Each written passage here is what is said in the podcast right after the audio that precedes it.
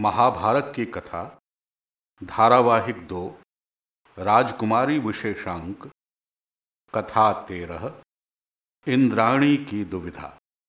संदर्भ। श्री कृष्ण अर्जुन के सारथी बने और उनकी सेना दुर्योधन के पास रही। इधर दूतों से समाचार पाकर राजा शल्य अपनी सेना के साथ युधिष्ठिर की सहायता के लिए चल दिए। दुर्योधन ने सुना तो उसने स्वयं जाकर उनकी सेवा सत्कार का प्रबंध किया। जब शल्य को पता चला तो उसने दुर्योधन से इसके बदले में कुछ मांगने को कहा। तब उसने शल्य से अपनी सेना के नायक होने का वचन ले लिया शल्य इसके बाद युधिष्ठिर से मिले और सांत्वना देते हुए उन्होंने इंद्राणी की यह कथा सुनाई। इंद्राणी की दुविधा। प्राचीन काल में त्वष्टा नाम के एक प्रजापति थे। किसी कारणवश देवराज इंद्र से उनकी शत्रुता हो गई। बदला लेने के लिए उन्होंने तीन सिर वाले एक पुत्र को जन्म दिया। अतः उसका नाम त्रिशिरा पड़ा। वह बड़ा ही वीर और साहसी था।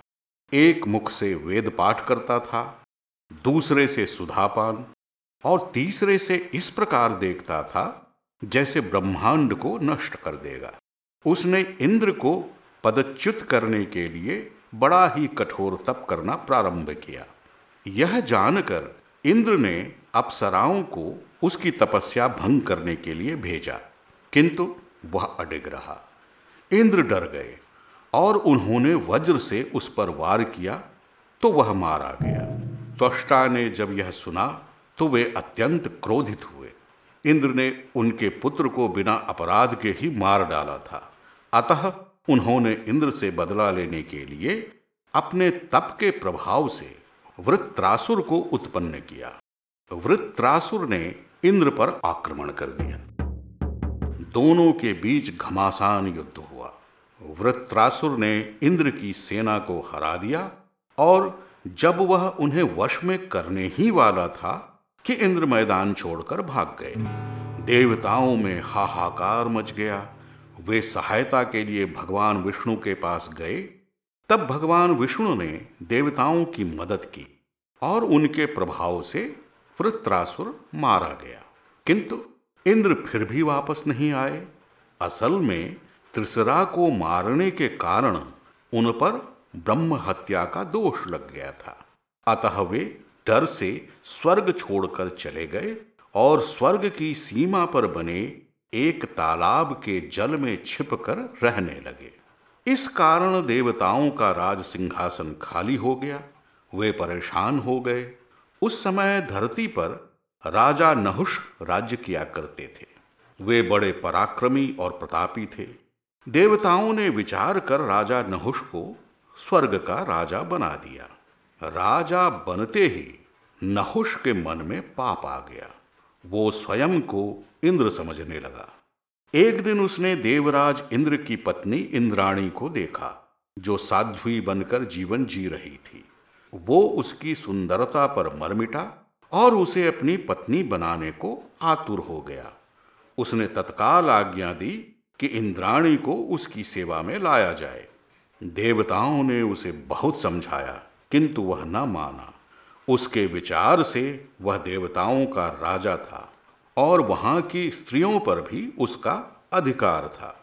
जब यह समाचार इंद्राणी को मिला तो वह भागी भागी बृहस्पति के पास पहुँची और नहुष से रक्षा करने की प्रार्थना की। बृहस्पति ने उसे शरण दे दी।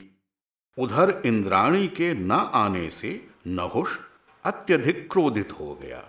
उसने सभासदों को आज्ञा दी कि वे तुरंत जाकर इंद्राणी को खोजकर उसके पास लाएँ। देवता लोग अपने राजा की आज्ञा मानने पर विवश थे। जब उन्हें पता चला कि इंद्राणी बृहस्पति की शरण में हैं, तो वे सभी उनके पास गए। उनसे प्रार्थना की कि वे सहायता करें। किंतु बृहस्पति ने कहा इंद्राणी उनकी शरण में आई स्त्री है। अतः शरणागत की रक्षा करना उनका कर्तव्य है। अब देवता लोग घोर संकट में घिर गए। बृहस्पति की आज्ञा के बिना इंद्राणी को ले जाना संभव न था। तब देवताओं ने आपस में मंत्रणा की और वे इस निष्कर्ष पर पहुँचे कि इस बारे में देवी इंद्राणी ही उनकी सहायता कर सकती हैं। ऐसा विचार कर देवताओं ने इंद्राणी से प्रार्थना की। देवी नहुष हमारे राजा हैं। उनकी मनोकामना पूरी करना हमारा कर्तव्य है। हम संकट में हैं। अब आप ही हमारी सहायता करें। इंद्राणी बड़ी कठिन दुविधा में घिर गई। पति कहीं चले गए थे और देवता लोग संकट में थे। बहुत सोच विचार कर इंद्राणी ने उनका प्रस्ताव स्वीकार कर लिया। संकोच होते हुए भी स्वयं नहुष के पास गई नहुष इंद्राणी को देखकर प्रसन्न हो गया और उसका क्रोध भी शांत हो गया। उसने इंद्राणी से कहा, सुंदरी, मैं तीनों लोगों का स्वामी हूँ। तुम मुझे पति के रूप में स्वीकार करो।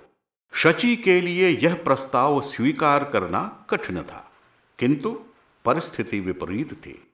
उसने कुछ सोचकर और परमपिता ब्रह्मा को प्रणाम कर कहा, राजन मुझे सोचने का कुछ समय दीजिए। नहुष ने उसे एक दिन का समय दे दिया।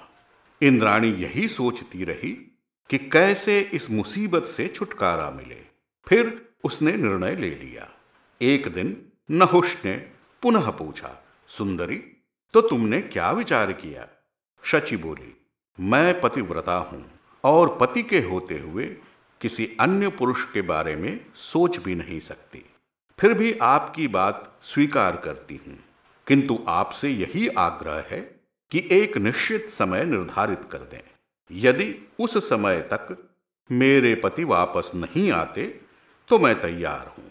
नहुष ने समय निर्धारित कर दिया। शची को समय मिल गया। वह पुनः बृहस्पति के पास सहायता मांगने गई। शची के आग्रह पर बृहस्पति ने दिव्य शक्ति से इंद्र को कमल की नाल में छुपे देख लिया। तब वे बोले, इंद्र ब्राह्मण हत्या के डर से छुप गया है। आप लोग वहाँ जाकर अश्वमेध यज्ञ करें तो मैं उन्हें इस ब्रह्म हत्या से मुक्त कर सकता हूँ देवताओं ने वैसा ही किया, किंतु तब तक शची को दी हुई अवधि समाप्त हो चली थी। वह घबरा गई कि अब क्या होगा। वह देवराज के पास पहुँची और उन्हें सारी बातें बताई। यह सुनकर इंद्र ने मन ही मन सोचा कि इस समय नहुष का बल बढ़ा हुआ है। अतः यह समय पराक्रम का नहीं है। अतः युक्ति से काम लेना होगा। उन्होंने शची से कहा, सुनो शची, अभी नहुष का बल बढ़ा हुआ है। युक्ति से काम लेना होगा। मैं एक युक्ति तुम्हें बताता हूँ।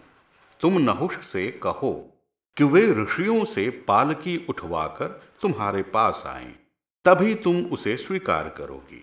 शची उसके बाद नहुष के पास गई और बोली, हे देव, अवधि समाप्त होने वाली है, अतः आपसे एक प्रार्थना है। बताओ प्रिय, तुम्हारे लिए तो मैं कुछ भी कर सकता हूँ, नहुष ने दम्भ से कहा। शची ने प्रेम भाव से कहा, आप जब मेरे पास आए तो ऋषि लोग आपको पालकी में उठा कर लाए। नहुष प्रसन्न होता हुआ बोला, वाह प्रिय, वाह, तुमने मेरे लिए बड़ी ही अनूठी सवारी बताई है। शायद ही कोई ऐसा होगा जिसने ऐसी सवारी की होगी। मैं ऐसा ही करूँगा। समय अवधि समाप्त होते ही नहुष ने आज्ञा दे दी। तब बड़े बड़े ऋषि मुनि उसकी पालकी उठाए इंद्राणी के महल की ओर चल पड़े। बातचीत के दौरान उनके बीच विवाद शुरू हो गया। नहुष मद में चूर अपने कर्म का बखान करता, ऋषियों को अपमानित करता चला जा रहा था। फिर उसने क्रोध में मुनि अगस्त्य के सिर पर लात मार दी। पल भर में ही उसका तेज नष्ट हो गया। मुनि अगस्त्य क्रोधित होकर बोले, राजन तुम ब्रह्मा के समान ऋषियों का अपमान कर रहे हो? उनसे पालकी उठवाते हो? मेरे सिर पर लात मारी? जाओ, तुम पुण्यहीन होकर धरती पर गिरो। अगस्त्य के इतना कहते ही नहुष पालकी से सीधे धरती पर जा गिरा। तब ऋषि ने शाप देकर कहा कि तुम अब सहस्र वर्षों तक अजगर बनकर जंगल में भटकोगे। शची ने यह समाचार सुना तो वह बहुत प्रसन्न हुई। गुरु बृहस्पति के साथ वह सरोवर में गई, जहाँ इंद्र कमल की तंतु में छिपे थे। बृहस्पति ने उनके कर्मों का गुणगान किया तो इंद्र का तेज वापस आ गया। वे बड़े होकर कमलनाल से बाहर आ गए।